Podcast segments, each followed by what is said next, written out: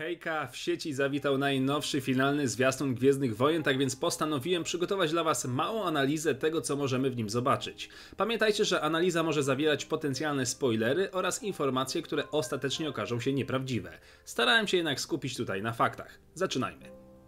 Rey biegnąca przez gęste poszycie leśne od razu przywołuje na myśl trening Jedi lub pościg. Gdy jednak bliżej przyjrzeć się krajobrazowi, nie trudno ulec złudzeniu, że to najpewniej księżyc Endora, co ma sens, gdyż jeśli jakieś odłamki Gwiazdy Śmierci spadły na ciała niebieskie, to najpewniej właśnie tutaj. Ponadto lokacja ta bardzo przypomina kalifornijskie lasy, w których kręcono sceny do powrotu Jedi. Po chwili Rey upuszcza również hełm rebeliantów. Wygląda bardzo podobnie do hełmu należącego do ekipy, która odpowiadała za zniszczenie drugiej Gwiazdy Śmierci. Rey, jak wiem, jest poszukiwaczem złomu i niewykluczone, że znalazła ten artefakt podczas swoich wojaży. Albo jest to po prostu zwykły hełm, łudząco podobny do starego wyposażenia używanego przez rebeliantów. Po chwili bohaterka znajduje się już w blado-błękitnym otoczeniu. To najpewniej ruiny Gwiazdy Śmierci, gdzie dojdzie do pojedynku z Kylo. Widzimy również Fina patrzącego przez kładnokulary, przedmiot znany fanom z uniwersum. Z poprzednich zwiastunów wiemy, że bohater ten znajduje się na planecie z otwartą przestrzenią, najpewniej więc wypatruje celu misji. Kolejny kadr to zatłoczony port kosmiczny, w którym tłoczą się piloci, obsługa oraz żołnierze, a także Lando Carlisian, który przemawia do załogi. Widzimy tutaj Rose Tico oraz panią porucznik Konix, odgrywaną przez Billy Laurd, córkę zmarłej Carrie Fisher. Dalej mamy jeszcze bohatera odgrywanego przez Dominika Monagana.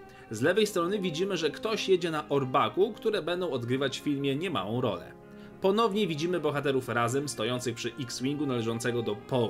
Chwilę później nad lasem przelatuje statek będący najpewniej koreliańską korwetą CR-90, czyli dokładnie tą samą co kultowy już Tantif 4.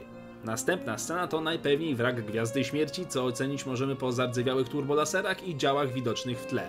Rey staje w szranki z Kylo Renem, który jest tutaj bez maski oraz z zagojoną blizną. Oznaczać to może przemianę bohatera, mimo że w innych zwiastunach Kylo miał wrócić do noszenia swojego hełmu.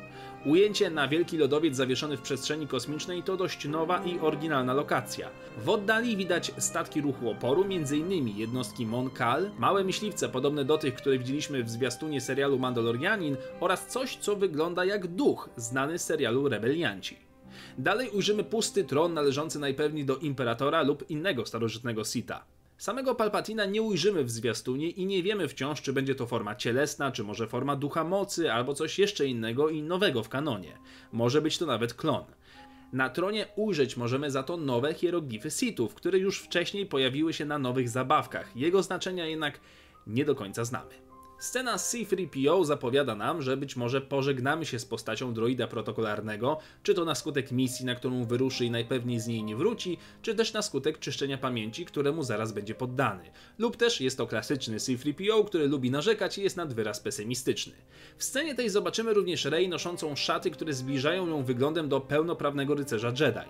Po lewej stronie widzimy również postać Zori Bliss, odgrywanej przez Kerry Russell. Postać ma być podobno bardzo ważna fabularnie. Ujrzymy także także nowy hit zabawkowy i kompana BB-8 imieniem Dio. Dalej widzimy walkę w metalicznym, ascetycznym tunelu, ciężko jednak ocenić jaka to lokacja. Kolejny kadr to niewykorzystane ujęcia z Przebudzenia Mocy, w którym widzimy Leję, najpewniej żegnającą się z Rey przed misją czy podczas jakiegoś ważnego wydarzenia.